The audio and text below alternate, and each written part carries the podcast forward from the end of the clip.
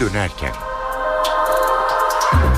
İyi akşamlar ben Öykü Özdoğan. Eve dönerken haberler başlıyor. Türkiye ve dünyadan günün önemli gelişmelerini aktaracağız. Öne çıkan haberlerin özetiyle başlayalım. Tutuklu vekiller için formül bulundu. AK Parti, CHP ve BDP sorunun çözümü için anayasa değişikliği yapılması konusunda uzlaştı. Buna göre vekillerin sorgulanması ve tutuklanmasında artık meclis onayı aranacak. Ergenekon ve Balyoz gibi kritik davalarda yeniden yargılama nasıl olacak? Geçen haftadan bu yana devlet yetkilileriyle görüşmeler yapan Türkiye Barolar Birliği Başkanı Metin Feyzioğlu bugün Silivri'ye gidip tutuklu sanıklarla konuştu.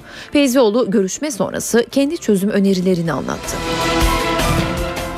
Yeniden yargılama muhalefetin de gündeminde. Ana muhalefet CHP bu konuda hazırladığı teklifi meclise sunmaya hazırlanıyor. MHP'nin ise şartı var. Ergenekon davasından tutuklu eski Genelkurmay Başkanı İlker Başbuğ'un tahliye talebi reddedildi. Dışişleri Bakanlığı Büyükelçiler kararnamesi hazırladı. 12 diplomatın görev yeri değişti. Washington Büyükelçisi Namık'tan merkeze alındı. Enerji Bakanı Taner Yıldız yeni yılda elektriğe 3 ay zam yok dedi. Ancak EPDK Başkanı döviz kurundaki artışa dikkat çekip eninde sonunda zam olacağını söyledi. Protein zengini kuru fasulye cep yakıyor. Fasulyenin kilosu pazarda 12 liraya yükseldi. Domates ve patlıcanın fiyatı da ondan aşağı kalmadı. Fiyatların neden yüksek seyrettiğini İstanbul Pazarcılar Odası Başkanı Mesut Şengün'e soracağız.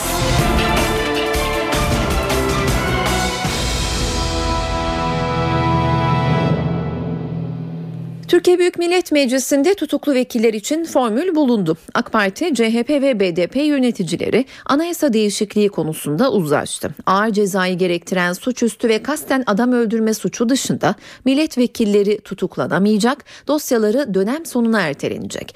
Ayrıntıları NTV muhabiri Özden Erkuş'tan alacağız. Özden, BDP'li vekillerin tahliyesiyle gözler cezaevindeki tutuklu tek vekil olan MHP'li Engin Alan'a çevrilmişti.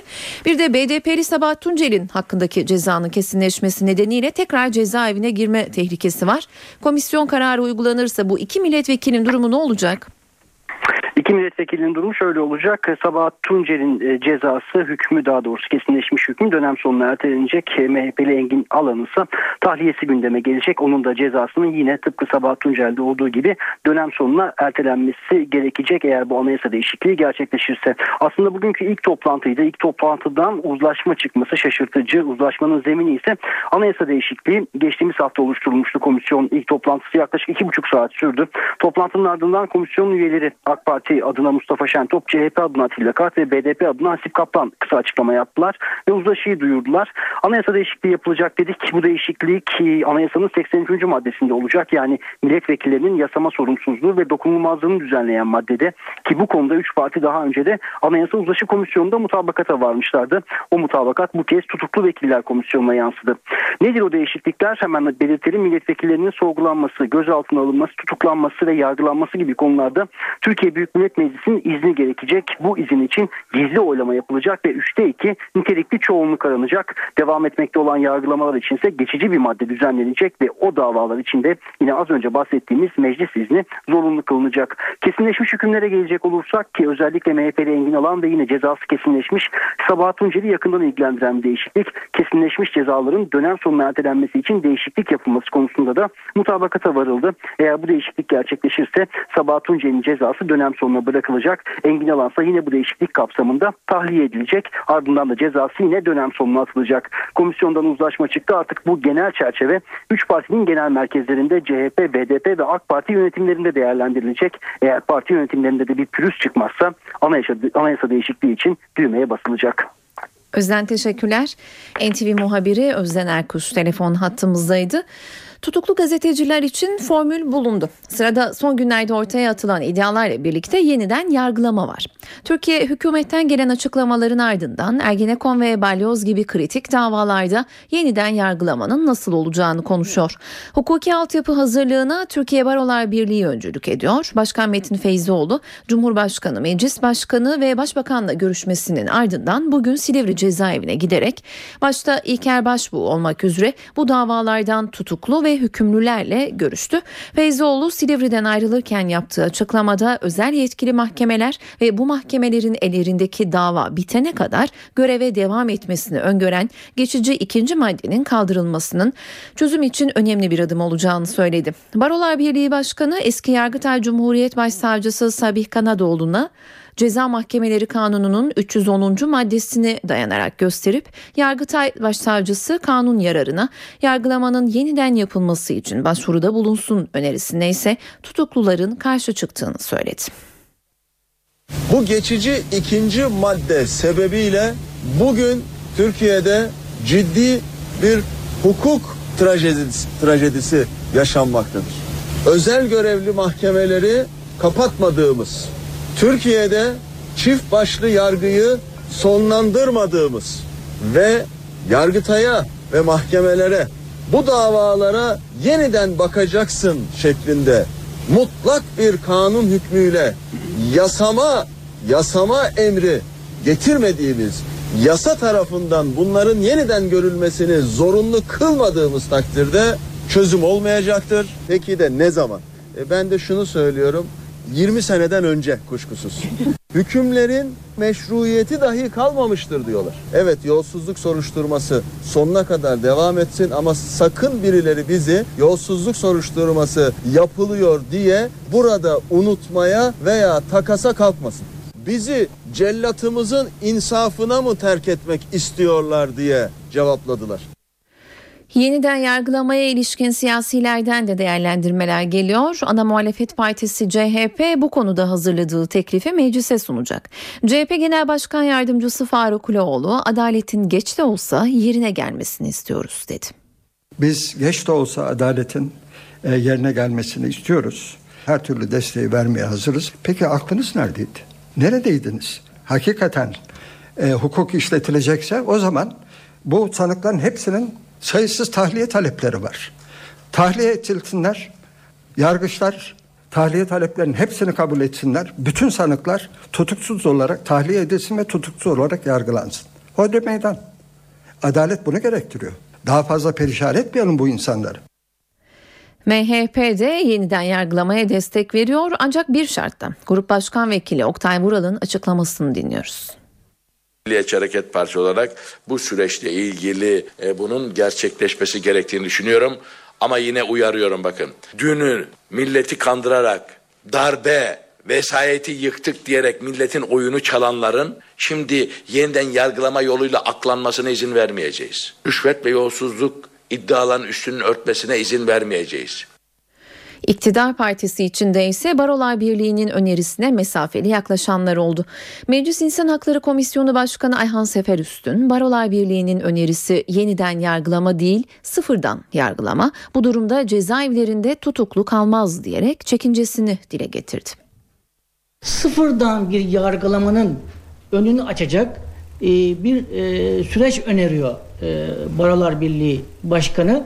E, bu demektir ki sıfırdan bir e, dava başlar ise e, bütün e, deliller yeniden toplanacak, bütün e, ifadeler yeniden alınacak, 4 veya 5 yıllık bir yargılama süreci olacak demektir. E, son Anayasa Mahkemesi'nin e, uzun tutukluluk süreleriyle ilgili e, iştihatı da göz önüne aldığımızda e, bu yargılama süreci sırasında yargılananların küçüğü büyüğü burada tahliye olur arkadaşlar burada tutuklu bir kişi kalmaz. Ciddi insan hakları e, e, ve demokrasiye karşı tehlike içeren bir darbe suçunun da cezasız kalma ihtimalini e, içeren bir süreçle karşı karşıya olduğumuzu söylüyor. Yeniden yargılama olursa kapsamı oldukça geniş olacak. Zira özel yetkili mahkemelerde görülen davaların ve de sanıkların sayısı bir hayli fazla. Kaba bir hesapla bu düzenleme 1165 kişiyi ilgilendirecek. Peki o davalar hangileri? Başka bir ifadeyle hangi davadan tutuklu bulunanlar yeniden hakim karşısına çıkacak? İşte ayrıntılar. Ergenekon, balyoz, şike, askeri casusluk, KCK. Bu tür davaların Türkiye Barolar Birliği Başkanı Metin Feyzioğlu'nun önerdiği yeniden yargılama düzenlemesi onlarca önemli davada yargılanan 1165 kişi için umut olacak. Yeniden yargılama eski Genelkurmay Başkanı İlker Başbuğ, MHP milletvekili Engin Alan, emekli orgeneral Çetin Doğan ve Fenerbahçe Başkanı Aziz Yıldırım gibi isimleri ilgilendirecek. İnsanı buraya getirmenize lüzum yoktur diye. 2012 yılında kapatılan özel yetkili mahkemelerin ellerindeki davaları görmesini sağlayan ikinci maddenin kaldırılması, mahkumiyet kararlarının da CMK'ya eklenecek bir maddeyle kaldırılarak yeniden yargılama zorunluluğu getirilmesi Metin Feyzioğlu'nun önerileri. Böylece Balyoz, Ergenekon ve Şike davalarında verilen kararlar kaldırılacak. Bu davalar ağır ceza mahkemelerinde yeniden görülecek. Bu öneriler gerçekleşirse özel yetkili mahkemelerin kapatıldığı 5 Temmuz 2012 tarihinden sonraki tüm kararlar iptal olacak. Davalar genel mahkemelere devredilecek. Özel yetkili mahkemeler Hrant Dink, Oda TV, Zirve Yayın Evi, 12 Eylül ve DHKPC davalarına da bakıyor.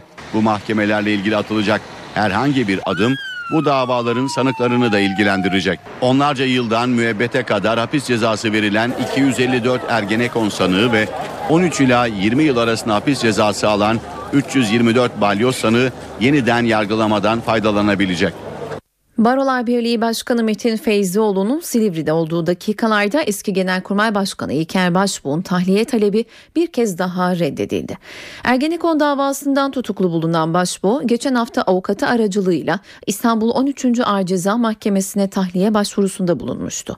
Cezaevinde iki yılı geride bırakan Başbuğ bu sabah Twitter üzerinden de benden iki yıl çaldılar mesajı gönderdi.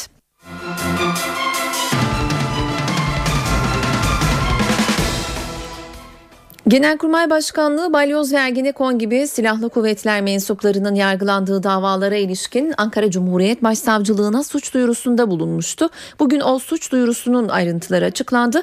NTV muhabiri Gökhan Gerçek ayrıntıları aktaracak. Gökhan Genelkurmay ne diyor? Evet Türk Silahlı Kuvvetleri'ni hedef alan, Türk Silahlı Kuvvetleri personeli hedef alan bu davalar eğer kurguysa bu davaları kurgulayan e, kişiler ya da örgütsel yapılanma bulunsun açığa çıkartılsın ve kanunun önünde hesap versin deniliyor. Genelkurmay Başkanlığı tarafından Ankara Cumhuriyet Başsavcılığına yapılan suç duyurusunda. Aslında çıkış noktası en baştan beri bizim de belirttiğimiz gibi Yalçın Akdoğan tarafından dile getirilen o sözler devlet yapısı içerisinde teşkilatlanan bir yapının Türk Silahlı Kuvvetleri'ne kumpas kurduğunu öne sürmüştü. İşte bu sözler üzerine harekete geçti Türk Silahlı Kuvvetleri ve e, bu bu davaların Yalçın Akdoğan tarafından bizzat bu davaların kurgulandığı yönünde bir ima vardır. Eğer böyle bir şey varsa gerçekleştiğinin ortaya çıkarılabilmesi için e, bir soruşturma açılması talep ediliyor. E, şunlar söylenmiş suç duyurusu dilekçesinde Türk Silahlı Kuvvetleri'ni ve personeline hedef alan faaliyetleri yürüten kişilerin yetkili makamlara bildirimde bulunmayan ve gerekli işlemleri yerine getirmeyen kamu görevlilerinin Türk Silahlı Kuvvetlerine iftira suçu atanların suç işlemek amacıyla örgüt kuranların bu amaçla suçluyu kayırma suçunu işleyenlerin hakkında soruşturma açılarak gereğinin yapılması talep ediliyor. Ee, bu suç tanımları ile ilgili soruşturmanın mümkün olduğunun belirtildiği suç duyurusu dilekçesinde e, Türk Silahlı Kuvvetleri ve personelin hedef alan faaliyetleri yürüten kişiler ve yetkili makamlara bildirimde bulunmayan gerekli işlemleri yerine getirmeyen kamu görevlileri hakkında soruşturma başlatılması talep ediliyor. Evet somut bir şekilde belli bir yapılanma ya da kişiyi e, hedef alan bir e, basın açıklaması değil, e, suç duyurusu değil açıkçası. Yalçın Akdoğan'ın sözleri üzerinden eğer bir şüphe varsa bu davalar e, Ergenekon, Balyoz gibi Türk Silahlı Kuvvetleri personelinin yargılandığı davalar eğer kurguysa bu kurguyu yapanlar bulunsun bu iftira suçunu e, düzenleyenler, yapanlar yargı önüne çıkartılsın, yargılansın talebi var. Ankara Cumhuriyet Başsavcılığına bu suç duyurusu yapılmıştı ancak şu anda e, yetkisizlik kararı verilerek dosya İstanbul Cumhuriyet Başsavcılığına gönderildi. Suç duyurusunun gereğini yine İstanbul Cumhuriyet Başsavcılığı yapacak. Gökhan teşekkürler. NTV muhabiri Gökhan Gerçek telefon hattımızdaydı. Genelkurmay Başkanlığı geçen hafta TSK'nın imamı Necdet Özel mi şeklinde Twitter mesajı atan CHP milletvekili Hüseyin Aygün hakkında da suç duyurusunda bulundu. Genelkurmay milletvekili olan bir kişinin sarf ettiği yakışıksız sözler esefle karşılanmış, konuyla ilgili hukuki süreç başlatılmıştır dedi. Başbakan Erdoğan hafta sonunda Dolmabahçe'de gazeteciler, köşe yazarları ve akil insanlarla görüşmesinde Fethullah Gülen'in Cumhurbaşkanı'na gönderdiği mektuptan bahsetmiş. O mektubun ayrıntılarını ne zaman ve nasıl kaleme alındığını, mektubun Pensilvanya'dan Ankara'ya gelmesine aracılık eden gazeteci ve köşe yazarı Fehmi Koru ayrıntılarıyla anlattı. İşte Fethullah Gülen'den gelen ve Türkiye'nin gündemine oturan mektubun hikayesi. Ülkemizin ve milletimizin huzurunu kaçıran her hadisenin zat-ı hallerinizi ne kadar üzdüğünün, üzeceğinin idrakinde olarak aynı yüzü paylaştığımı ifade etmek istiyorum. Mektubu kaleme alan Fethullah Gülen. Zarfın üstünde Cumhurbaşkanı Abdullah Gül'ün adı yazıyor. Mektubun tarihi 22 Aralık 2013. Özellikle bir kısım medya kuruluşlarında kara propaganda sayılabilecek yayınları sona ererse dost ve arkadaşlarımın da sükutu tercih edecekleri kanaatindeyim. Fethullah Gülen mektubunda 17 Aralık operasyonunun ardından emniyet içinde yapılan atamalara da değiniyor. Mektubun başbakanla da paylaşılmasını istiyor. Sadece görevlerini yapmakla meşgul bulunan veya herhangi bir şey yapmasa da başka illerde olan bazı kimseler hakkında belli bir itham olmadan işlem yapılıyor. Bahse konu hususların Sayın Başbakan'la da paylaşılmasını arzu ederim. Mektubun yazılma öyküsünde gerginliğin ardından Fethullah Gülen'i ziyaret eden gazeteci Fehmi Koru'nun rolü var. Pazarlık, şartlar bunları akla getirebilecek her sözden uzak durdu görüşmemiz boyunca. Dayanamayıp konuştuklarımızı yazılı hale getirseniz teklifinde ben bulundum. Pat diye tartışma gündemine düşen mektup işte böyle ortaya çıktı. Saat 18.21 eve dönerken haberlerle yeniden karşınızdayız. Hatay'da ihbar sonucu durdurulan tırda arama yapması engellendiği ileri sürülen Adana Cumhuriyet Savcısı Özcan Şişman görev yerinin değiştirilmesini istedi ve bu talebi kabul edildi. Savcı Şişman tırda mühimmat olduğu iddiası üzerine arama yapmak istemiş ancak valinin yazısıyla kolluk görevlileri bölgeden uzaklaştırılmış arama yapılamamıştı. Bunun üzerine savcı Özcan Şişman arama yaptırılmadığına dair bir tutanak düzenlemiş ve bu tutanakları Cumhuriyet Başsavcılığına teslim etmişti. Savcı hemen ertesinde de görev bölgesinin değiştirilmesini istedi. Talebi kabul edilen Başsavcılık Özcan Şişman'ı Gaziantep ve Kilis Savcılığına atadı. Yerine ise Gaziantep'ten sorumlu savcı Aziz Takçı görevlendirildi. Hatay bölgesine atanan yeni savcı Reyhanlı'daki çifte patlama ve Cilve Gözü sınır kapısındaki patlamaya ilişkin soruşturmalara da bakacak.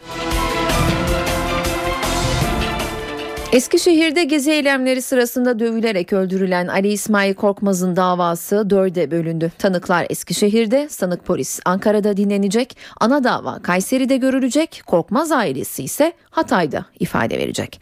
Dört parçalı davanın ilk ayağı tanıkların dinlenmesi için Eskişehir'deki Dava bugün başladı. 24 tanığın Eskişehir 1. Ağır Ceza Mahkemesi'nde bugün talimatla ifadesi alınacaktı ancak avukatlar Kayseri'de 3 Şubat'ta görülecek ana davada sanıklar dinlenmeden tanıkların dinlenmesine itiraz etti. İtirazı haklı bulan mahkeme duruşmayı 28 Şubat'a erteledi. İstanbul'daki Gezi Parkı eylemleri sırasında polisin attığı gaz fişeğiyle başından yaralanan Berkin Elvan 205 gündür uyutuluyor. Berkin Elvan'ın dün doğum günüydü. 15 yaşına hastanede giren Elvan için kaldığı hastane önünde arkadaşları doğum günü düzenlemişti. 3 kişilik bir grupta Berkin Elvan için Taksim Meydanı'nda açlık grevi eylemi yapmak istedi. Halk cephesi üyesi olduğu belirtilen gruba polis müdahale etti. Direnen 3 eylemci gözaltına alındı. NTV Radyo Dışişleri Bakanlığı kararnamesiyle 12 büyükelçinin görev yeri değişti. En dikkat çekici değişiklik Amerika Birleşik Devletleri'nde oldu. 2010 yılından bu yana Washington Büyükelçiliğini yürüten Namık Tan merkeze alındı. Yerine Tokyo Büyükelçisi Serdar Kılıç atandı. Londra Büyükelçiliğine ise MİT Müsteşar Yardımcısı Abdurrahman Bilgiç getirildi. Türkiye'nin Washington Büyükelçiliğine Serdar Kılıç, Londra Büyükelçiliğine Abdurrahman Bilgiç, Paris Büyükelçiliğine ise Hakkı Akil atanıyor. Dışişleri Bakanlığı Büyükelçiler kararnamesiyle 12 büyükelçinin görev yerini değiştirdi. Atama kararlarını büyükelçilere Dışişleri Bakanı Ahmet Davutoğlu bizzat kendisi tebliğ etti. Güçlü bir dış politikasının inşa edilmesi. 2010 yılından bu yana Washington Büyükelçiliği görevini yürüten Namık Tan merkeze alınacak. Yerine Tokyo Büyükelçisi Serdar Kılıç atanıyor. Serdar Kılıç bir dönem Milli Güvenlik Kurulu Genel Sekreteriydi. Türkiye'nin Londra Büyükelçiliğine atanan Abdurrahman Bilgiç ise MİT Müsteşar Yardımcılığı görevini yürütüyordu. Davutoğlu Büyükelçi Bilgiç'e tebligatı yaparken kurumunuza tekrar hoş geldiniz, hayırlı olsun dedi. Kahire'de istenmeyen adam ilan edilen ve Türkiye'ye dönen Hüseyin Avni Botsalı da Paris'e gidiyor. Botsalı Türkiye'nin UNESCO daimi temsilciliği görevini yürütecek. Bakan Davutoğlu Botsalı'nın eşi İnci Botsalı'ya bugüne kadar hep zor görevlerde görev yaptınız artık daha rahat ama yine bizim için önemli bir misyona gidiyorsunuz. Hayırlı olsun dedi. Türkiye'nin yeni Tokyo Büyükelçisi ise Ahmet Bülent Meriç oldu. Davutoğlu Meriç'in Japon asıllı Türk vatandaşı eşi Aylin Meriç'le görüştü. Davutoğlu Aylin Meriç'e memleketinizi özlediniz mi diye sorarken Meriç de Japonya'yı özlediklerini ancak gidemediklerini söyledi. Davutoğlu bunun üzerine o zaman sizi memleketinize gönderiyoruz. Eşiniz Tokyo Büyükelçimiz oluyor hayırlı olsun dedi. Suriye'de kaçırılan ve 40 gün boyunca rehin tutulan Milliyet Gazetesi foto muhabiri Bünyamin Aygün İstanbul'a geldi. Yaşadıklarını anlatan Aygün, hakkında önce infaz kararı verildiğini, gazeteci olduğunun öğrenilmesi üzerine ise vazgeçildiğini anlattı. Hep gözlerim kapalıydı hiç bilmiyorum. Yani sürekli yer değiştirdim. Sadece son 10 gün sanıyorum aynı yerde tuttular. O da oradaki iç e, muhaliflerin kendi arasındaki iç e, şeyin çok yoğun olmasından. Evet. evet iç çatışmanın yoğun olmasından ama onun haricinde sürekli 3 gün 5 gün sürekli yer değiştirdim. E, iyi davrandılar bana onu söyleyebilirim. Seni kaçıran grubun içinde Türkler de var. Evet Türkler de vardı ama kim olduklarını bilmiyorum. Ama kod isim kullanıyorlardı ve maskeliydi.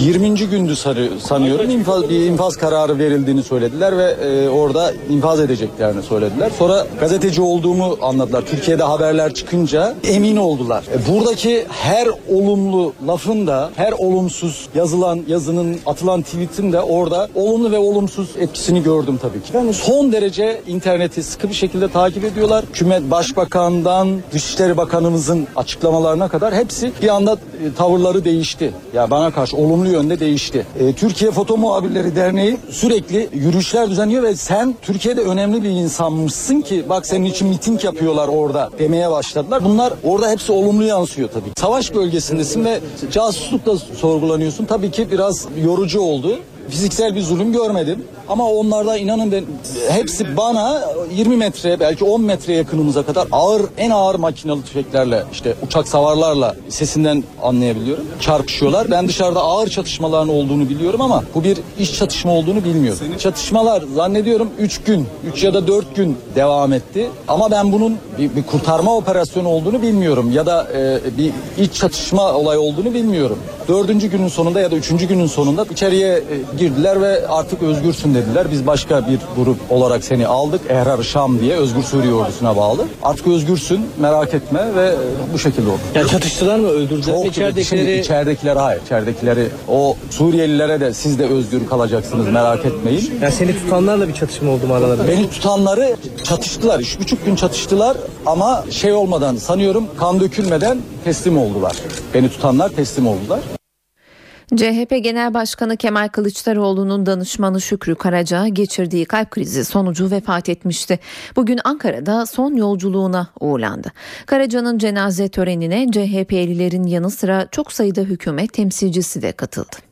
CHP Genel Başkanı Kemal Kılıçdaroğlu'nun danışmanı Şükrü Karaca son yolculuğuna uğurlandı. Kalp krizi sonucu hayatını kaybeden 59 yaşındaki Şükrü Karaca için Kocatepe Camii'nde tören düzenlendi. Esselamu Aleyküm ve Rahmetullah. Cenaze törenine CHP lideri Kemal Kılıçdaroğlu, genel başkan yardımcıları, grup başkan vekilleri ve çok sayıda CHP milletvekili katıldı. AK Parti Genel Başkan Yardımcısı Süleyman Soylu ve AK Parti Ankara Milletvekili Yalçın Akdoğan da törene katılan isimler arasındaydı. MHP Meclis Başkan Vekili Meral Akşener de Karaca'nın eşi Nesrin Karaca'ya taziye dileklerini iletti. Şükrü Karaca 1996-2002 yılları arasında eski Başbakan Tansu Çiller'in de danışmanıydı. Karaca, Mansur Yavaş'ın CHP Ankara Büyükşehir Belediye Başkan adaylığı ile ilgili sosyal medyadan yaptığı açıklamasıyla parti içinde tartışma yaratan bir isim oldu. Gelen tepkiler üzerine Şükrü Karaca partideki görevinden istifa etmek istedi. Ancak Kılıçdaroğlu kabul etmedi. Karaca'nın roman ve şiir kitapları da var. Şükrü Karaca cenaze namazının ardından Gölbaşı mezarlığında toprağa verildi.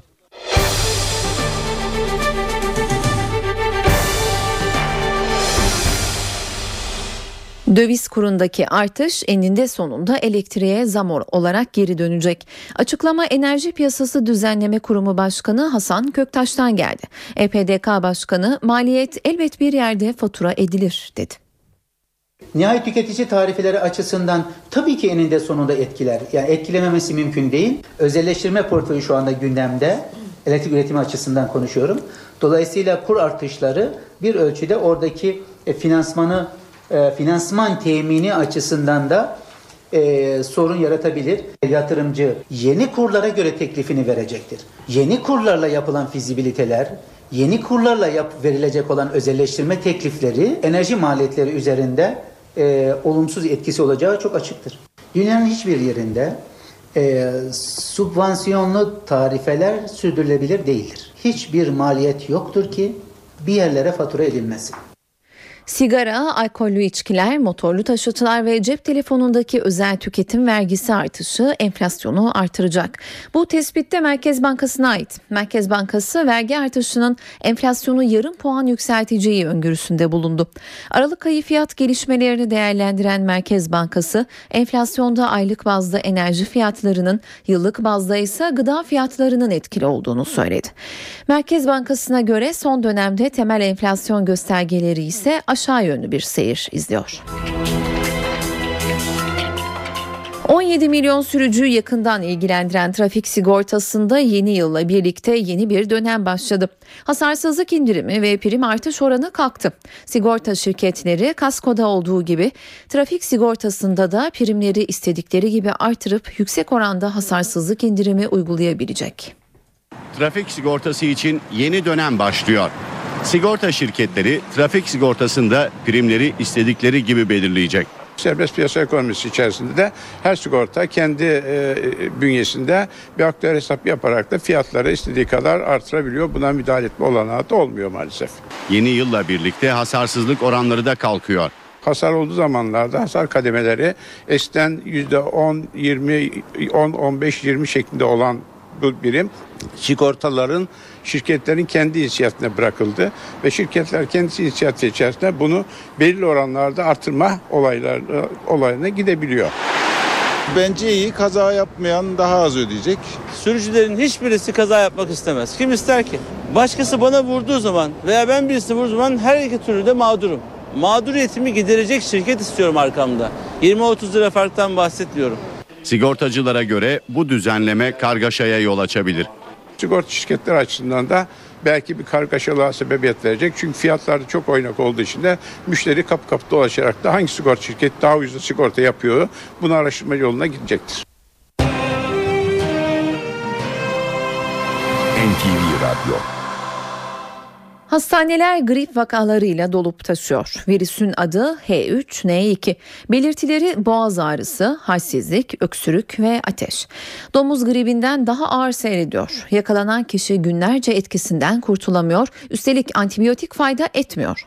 Bu virüsün ilacı antibiyotik değil, dinlenmek ve bol sıvı tüketmek. Profesör Önder Ergönül'ün uyarılarını dinliyoruz. Salgın sözcüğünden korkmamak gerekiyor yalnız. Bu sadece bir farkındalık yaratacak bir sözcük olarak kabul edilmeli. Buna göre önlemlerin alınması konusunda bir uyarı içeriği taşıyor. Yoksa salgın diye isminden korkmamak gerekir. Semptomları çok hafiften çok ağıra doğru geniş bir spektrum içerisinde seyredebilir. En çok bildiğimiz semptomlar ateş, halsizlik, kas ağrıları, e, öksürük, ama aynı zamanda bulantı, kusma ve ishale doğru da gidebilir. Yani sindirim sistemini ilgilendiren semptomlar da olabilir. O yüzden karıştırılıyor bazen. O yüzden tanı konmakta bazen güçlük çekilebiliyor. Ya da sadece kas ağrıları ve halsizlik olabilir de ateş olmayabilir. Özellikle ilk 3 gün içerisinde antiviral ilaç kullanımı söz konusu olabilirse piyasada bilimsel isimleriyle oseltamivir ve zanamivir diye iki ilaç bütün dünyada önerilen ilaçlardır. Ama bunların ilk safhalarda kullanılması önerilir. Semptomları belirgin olarak azaltır yazılmaktadır. Antibiyotikler yazılmakta. Oysa antibiyotikler bakterilere karşı olan ilaçlardır. Antiviraller ise burada etken bir virüs. Virüsten söz ediyoruz. Virüsler bakterilere göre çok daha küçük canlılar. Evrimin geliştirdiği daha e, ne diyelim esnek e, mutasyonlar sonucu gelişmiş daha farklı canlılar türleridir. Ve onlara yönelik olarak spesifik özel bir takım e, ilaçlar geliştirilmiştir. Boğazı yumuşatıcı yine çaylar vesaire içilebilir. Rahatlıkla bu bitki çaylarından alınabilir gerçekten. İstirahat çok önemli tabii. Dinlenme çok önemli. Bu açıdan rapor da önemli aslında. O da bir tedavinin parçası. Yani birkaç gün kişilerin istirahat etmesi hem kişi için çok iyi olacaktır hem de hastalığın bulaşmasının engellenmesi açısından. Toplu yerler tabii ki iklimin de etkisiyle havalar soğudukça dikkat ederseniz bir paralellik gösterdi. Bütün kuzey yarımkürede. Çünkü hava soğuk olunca toplu yerlerde zaman geçirme daha çok oluyor. Yani sinemalar, alışveriş, okullar vesaire. Halbuki hava biraz güneş açsa biz İstanbul'da bunu çok iyi biliyoruz. Herkes dışarı çıkıyor ve vakalar azalıyor. Hakikaten güneşin açmasıyla. Birkaç günlük bir istirahat gerçekten herkes için faydalı olacak. Türkiye İstatistik Kurumu bölge bölge Türkiye'deki uyku bozukluklarını inceledi ve bir harita çıkarttı. Buna göre her 3 evden birinde horlamadan yakınma, her 10 kişiden birinde uykuda anormal hareketler görülüyor. Uyur gezerlerin en çok olduğu bölge ise Doğu Anadolu. Her 3 evden birinde horlamadan yakınma, her 10 kişiden birinde uykuda anormal hareketler görülüyor. 7 bölgede 5200 denekle yüz yüze görüşüldü. Türkiye'nin uyku haritası çıkarıldı. Üniversitelerin desteklediği Türkiye İstatistik Kurumu'nun yaptığı araştırmada katılımcılara uyku alışkanlıkları, nefes alma düzeni ve uyur gezerlik alışkanlıkları soruldu. Gördük ki 3 kişiden biri horluyor. Ee, erkeklerde %7, kadınlarda %4 sıklığında uykuda nefes durması e, buna eşlik ediyor. Uyku bozuklukları bölgelere göre farklılık gösteriyor. Uykuda solunum bozukluğu ve uyku apnesi en fazla Güneydoğu ve Batı'da görülüyor. Bu iş performansında düşme, unutkanlıklar, e, iş gücünün azalması, iş kazaları, trafik kazaları, e, uyku bozukluğunun en temel belirtileri bunlar. Uyur gezerliğin en fazla görüldüğü bölge ise Doğu Anadolu. Akdeniz, Karadeniz, Ege ve Marmara gibi kıyı bölgelerinde de en fazla huzursuz bacak sendromu adı verilen uykuda bacaklarda uyuşma görülüyor. En fazla uykusuzluk yakınması metropollerde. Sanayi kentleri Kocaeli, Manisa, Gaziantep, Denizli gibi şehirlerde de vardiyalı çalışmaya bağlı uyku bozuklukları görülüyor. Antalya'da futbol turizmi sekteye uğradı. Her yıl bu dönemde dünyaca ünlü kulüplerin devre arası kamp çalışmalarına ev sahipliği yapardı. Ancak bu yıl büyük turnuvalar yapılmadığı için Avrupa takımları Türkiye yerine İspanya, Katar ve Dubai gibi noktaları tercih etti. Schalke 04, Werder Bremen, Stuttgart. Avrupa'nın en ünlü takımları artık kamp için Türkiye'yi tercih etmiyor. Yıllardır çok sayıda kulübün kamp yaptığı Antalya'da futbol turizmi tehlikede. Uluslararası turnuvaların düzenlenmemesi takımları rakip ülkelere kaydırdı.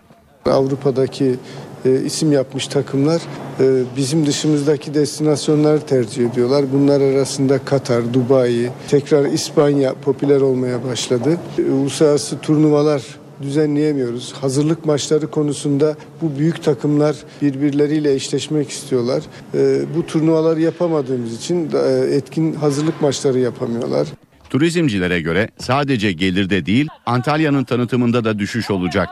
Turnuvalar olmayınca e, işte Dubai gibi Katar gibi ülkelerde e, hem bu takımları bedava konaklatıp hem de üzerine para verdikleri için e, reklam tanıtımda kullanmak üzere oralara doğru gidiş var. Geçmiş yıllarda 2000'e yakın yabancı takımın kamp yaptığı Antalya'ya bu yıl 1000 takımın gelmesi bekleniyor. Saat 18.41 ben Öykü Özdoğan eve dönerken haberlerle yeniden karşınızdayız. Avrupa İnsan Hakları Mahkemesi'nin Ermeni soykırımı yoktur sözlerini ifade özgürlüğü olarak değerlendirip Doğu Perinçe'ye İsviçre'nin verdiği cezayı haksız bulması Ermeni diasporasında rahatsızlık yarattı. Fransa Ermeni Teşkilatları Koordinasyon Kurumu davayı kaybeden İsviçre'nin Avrupa İnsan Hakları Mahkemesi'nde karara karşı temize başvurması için uluslararası dilekçe kampanyası başlattı başlattı. İsviçre Adalet Bakanı'na hitaben hazırlanan dilekçede İsviçre hükümetinden mahkemenin 17 yargıçlı büyük dairesi önünde karara itiraz etmesi istendi. İsviçre hükümeti 17 Mart'a kadar itiraz etmezse karar kesinleşmiş olacak. Almanya'da şampiyon kayak Schumacher'den sonra Başbakan Angela Merkel de kayak yaparken kaza geçirdi. Hükümet sözcüsü Merkel'in Noel ve yılbaşı tatilini geçirdiği İsviçre'nin Engadin bölgesinde kayak yaparken düştüğünü açıkladı.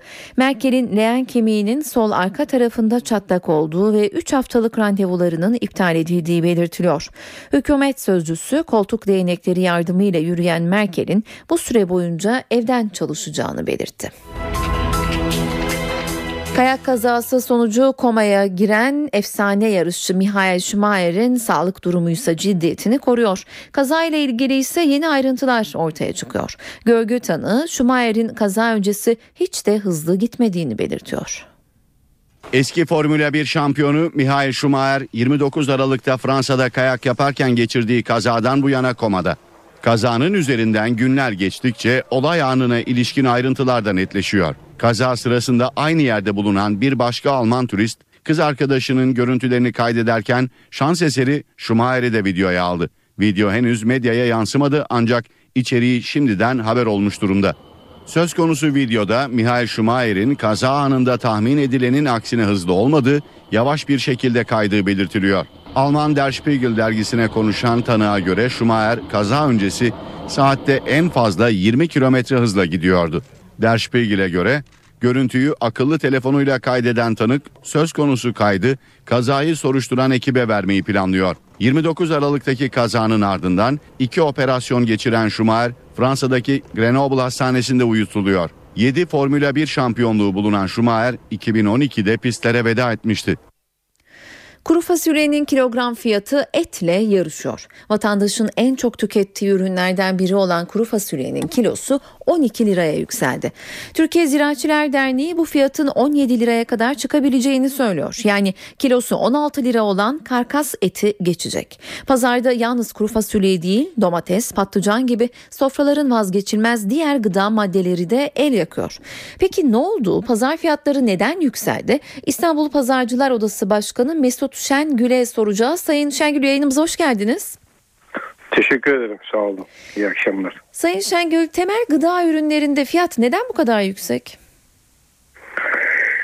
En ön- en başlıca nedeni e, geçen yazın çok kurak geçmesi. E, bundan dolayı bir de e, biliyorsunuz biz kuru fasulyede temel gıda maddelerinde genellikle ithalat yapan bir ülkeyiz. Son yıllarda kuraklıktan dolayı.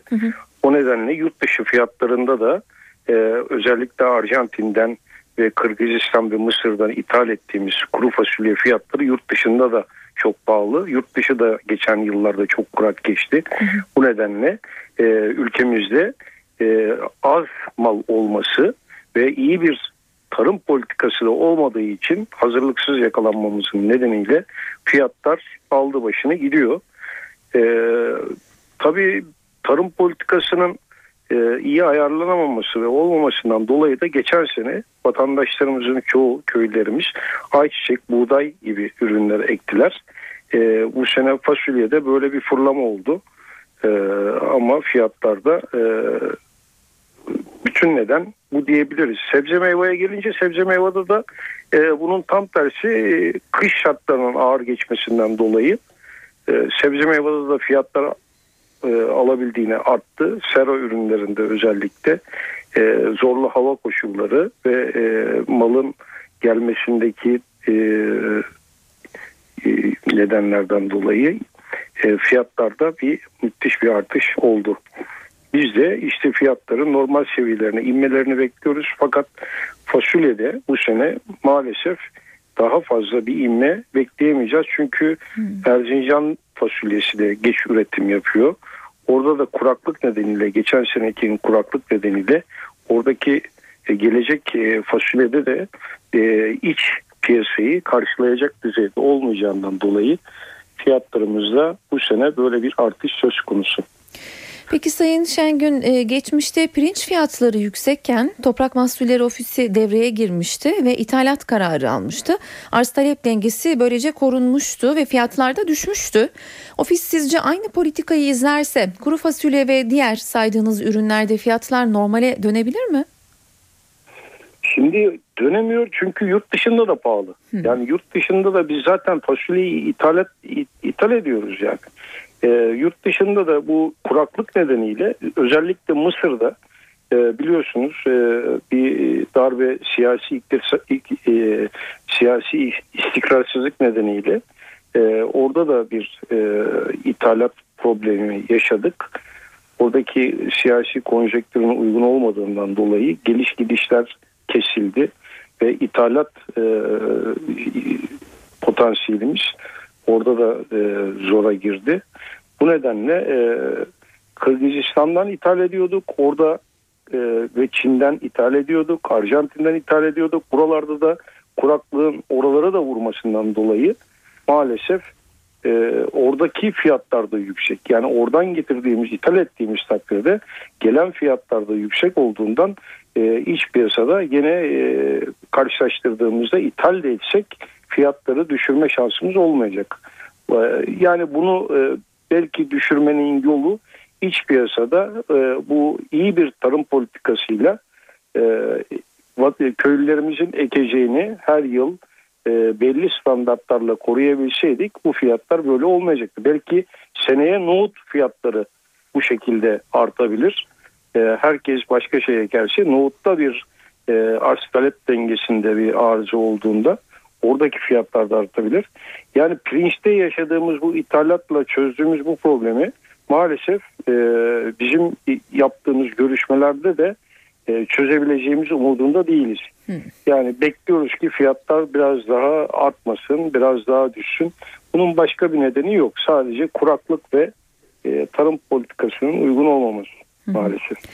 Peki teşekkür ediyoruz Sayın Şengün yayınımıza katıldığınız için. Rica ederim. İyi akşamlar diliyorum. Teşekkürler. İstanbul Pazarcılar Odası Başkanı Mesut Şengün telefon hattımızdaydı.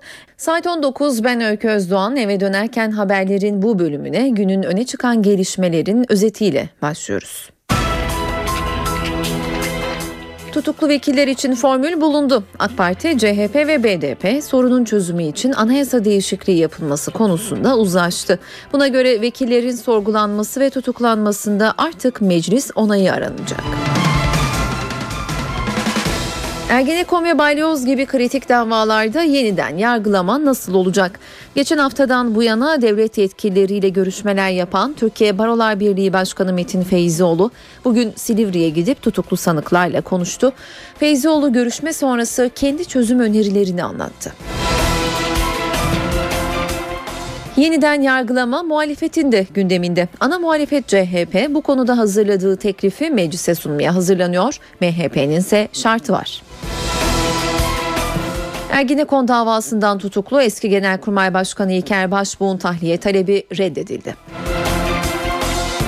Dışişleri Bakanlığı Büyükelçiler Kararnamesi hazırladı. 12 diplomatın görev yeri değişti. Washington Büyükelçisi Namık Tan merkeze alındı.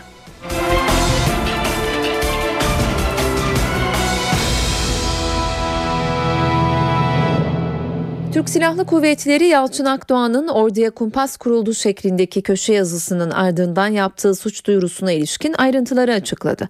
Suç duyurusu dilekçesinde söz konusu yazıda yargı süreçlerinin ve TSK'nın yıpratmaya yönelik faaliyetlerinin anılan yapılanma tarafından kurgulandığı ima edilmiştir denildi. Ceza Mahkemesi kanunu gereği soruşturma açılması gerektiği vurgulandı. Türk Silahlı Kuvvetleri'nden yapılan açıklamada suç duyurusunun amacının Türk Silahlı Kuvvetleri ve mensuplarının hak, hukuk, haysiyet ve onurlarının korunması olduğu da kaydedildi. Türk Silahlı Kuvvetleri Genelkurmay Başkanı Necdet Özel için TSK imamı ifadesini kullanarak tweet atan CHP'li Hüseyin Aygün hakkında da suç duyurusunda bulundu.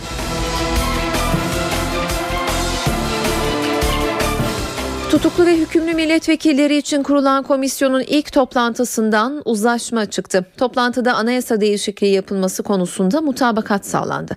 Anayasa değişikliği gerçekleşirse kasten adam öldürme hariç milletvekillerinin yargılanmasına ilişkin her adımda meclis onayı gerekecek. Değişiklik kapsamında düzenlenecek geçici madde de devam eden soruşturmaların durdurulması sağlanacak. Hükmü kesinleşen Sabahat Tuncer'in infazı yasama dönemi sonuna ertelenecek. Engin Alan'a ise tahliye yolu açılacak. Komisyonda varılan mutabakat önce parti yönetimleriyle görüşülecek. Eğer pürüz çıkmazsa anayasa değişikliği için önümüzdeki hafta düğmeye basılacak.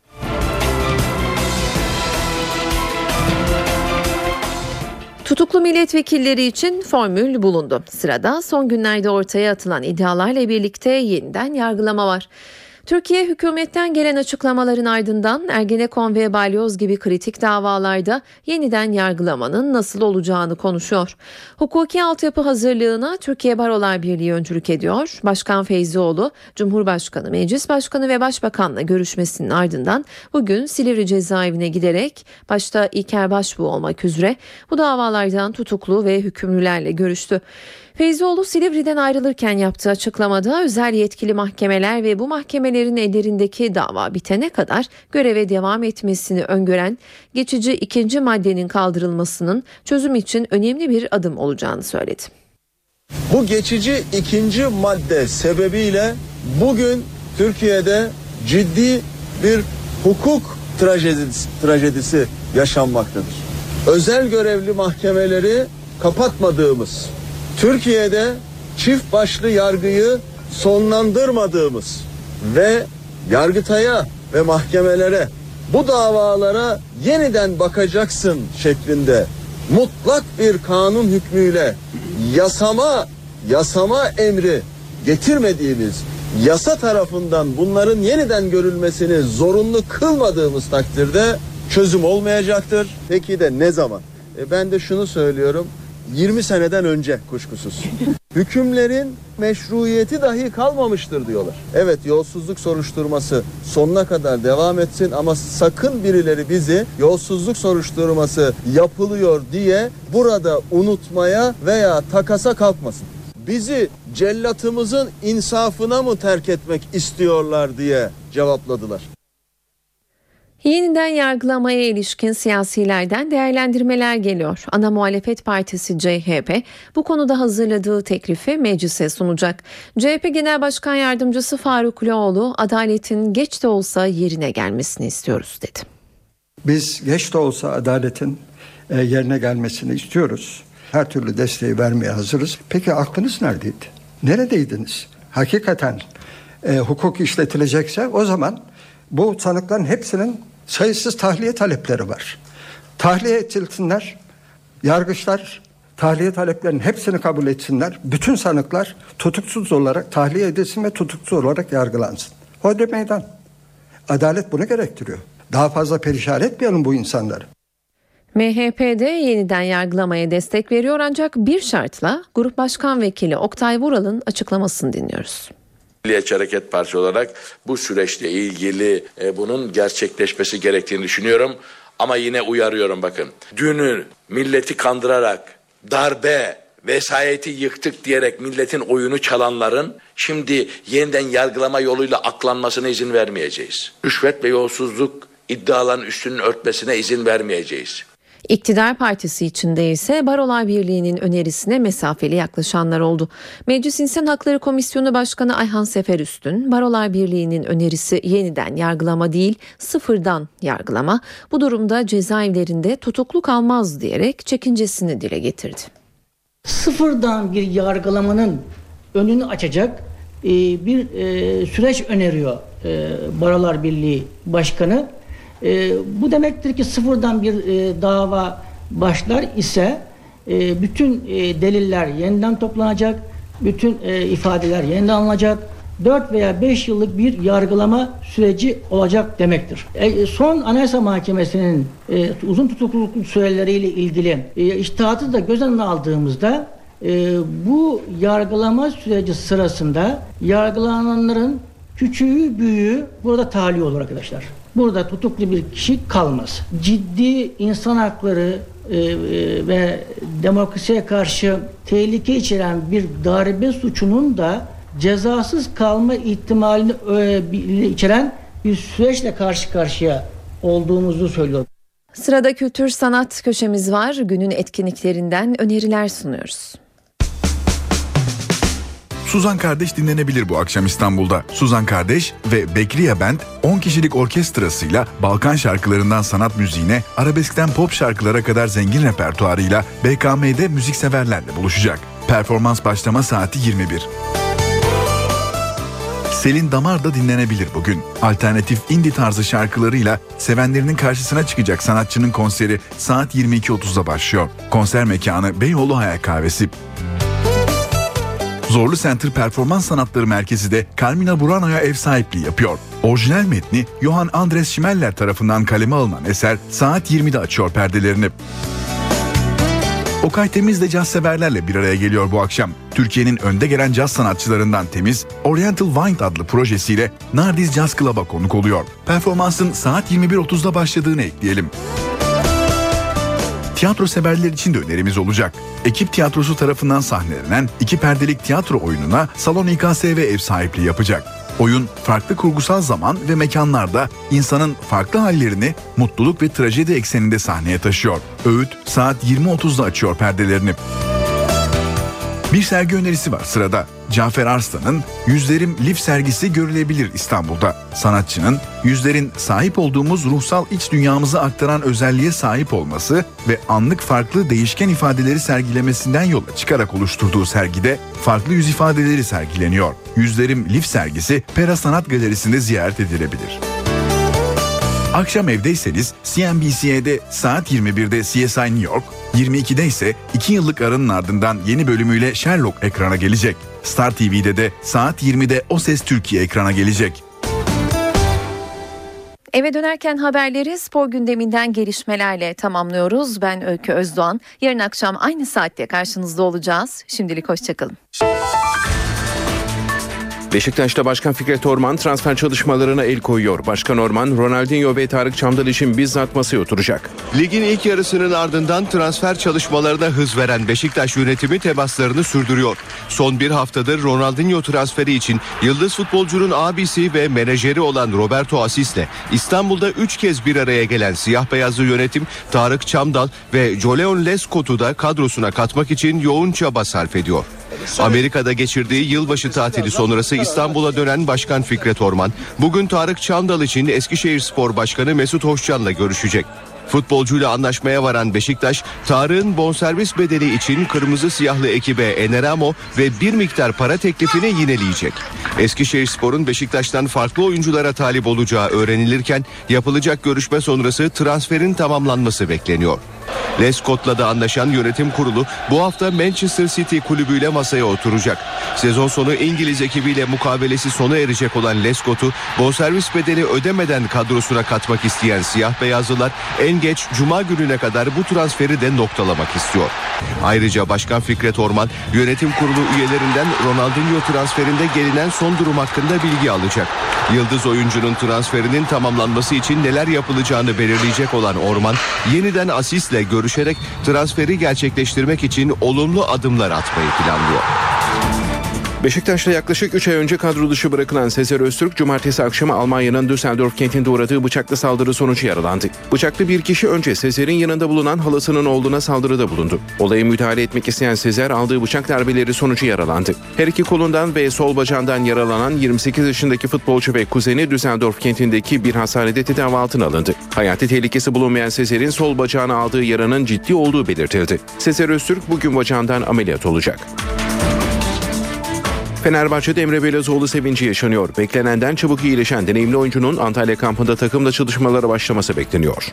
Ligin ilk yarısında ayak bileğinden yaşadığı sakatlık yüzünden uzun süredir formasına hasret Emre Belezoğlu hızla iyileşiyor.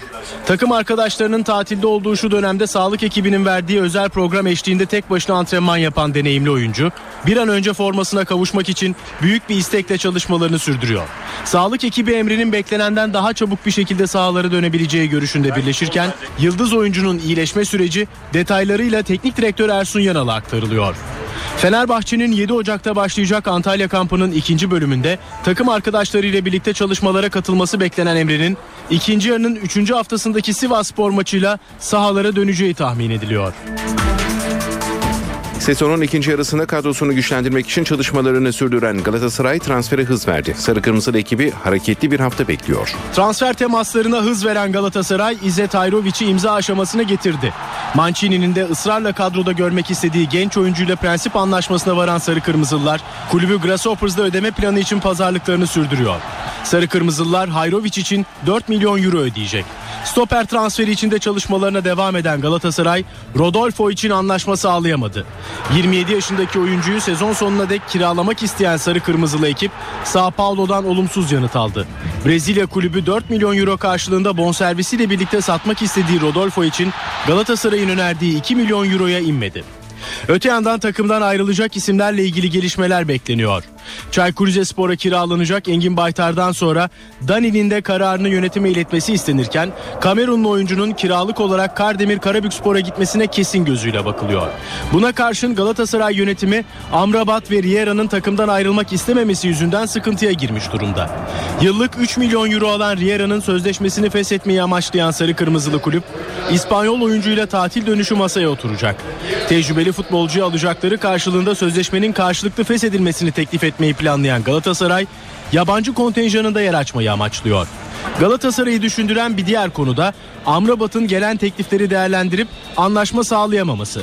Ajax'ın transfer listesine aldığı faslı oyuncu Hollanda ekibinin teklifini reddetti. Sarı Kırmızılı ekipte mutlu olduğunu ifade eden Amrabat'ın Antalya kampına katılması bekleniyor.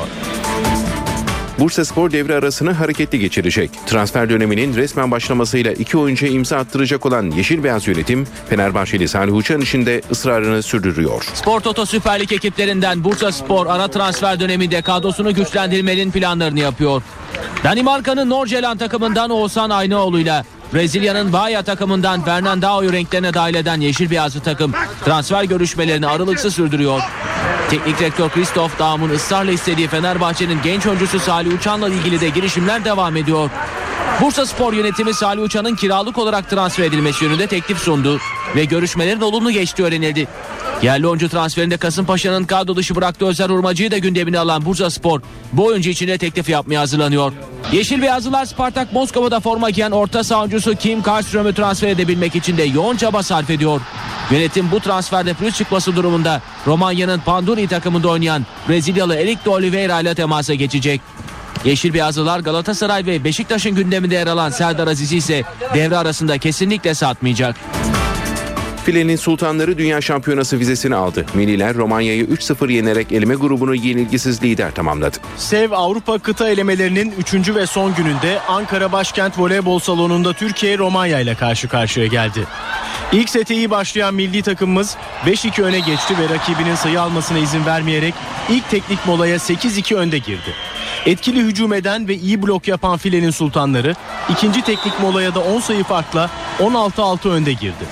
Üstün oyununu mola sonrasında da sürdüren milli takımımız ilk seti 25-15 kazandı ve 1-0 öne geçti.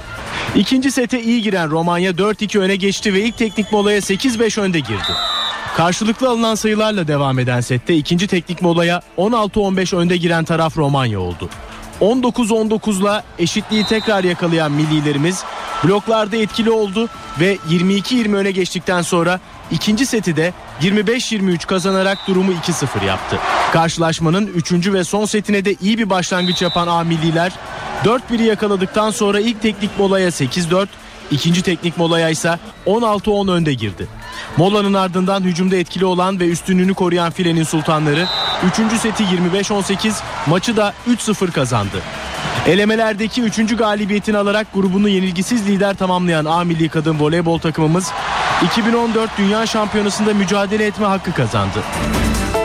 Yılın motorsporlarındaki ilk önemli organizasyonu Dakar Rallisi start aldı. 35. kez düzenlenen rally 18 Ocak'ta sona erecek. Arjantin, Bolivya ve Şili'den geçen 35. Dakar Rallisi dün başladı. Arjantin'in Rosario kentinde start alan yarış 13 etaptan oluşan 2 haftalık yolculuğun ardından 18 Ocak Cumartesi günü Şili'nin Valparaiso şehrinde son bulacak. Geçtiğimiz yıla göre 1000 kilometre uzatılan parkurda bu yıl 4 farklı klasmanda 575 araç piste çıkacak. Yarışın 7. günü Arjantin'in Salta kentinde bir gün günlük dinlenme fırsatı yakalayacak yarışmacılar Dakar Rally'sinde yaklaşık 9000 kilometrelik yol kat edecek.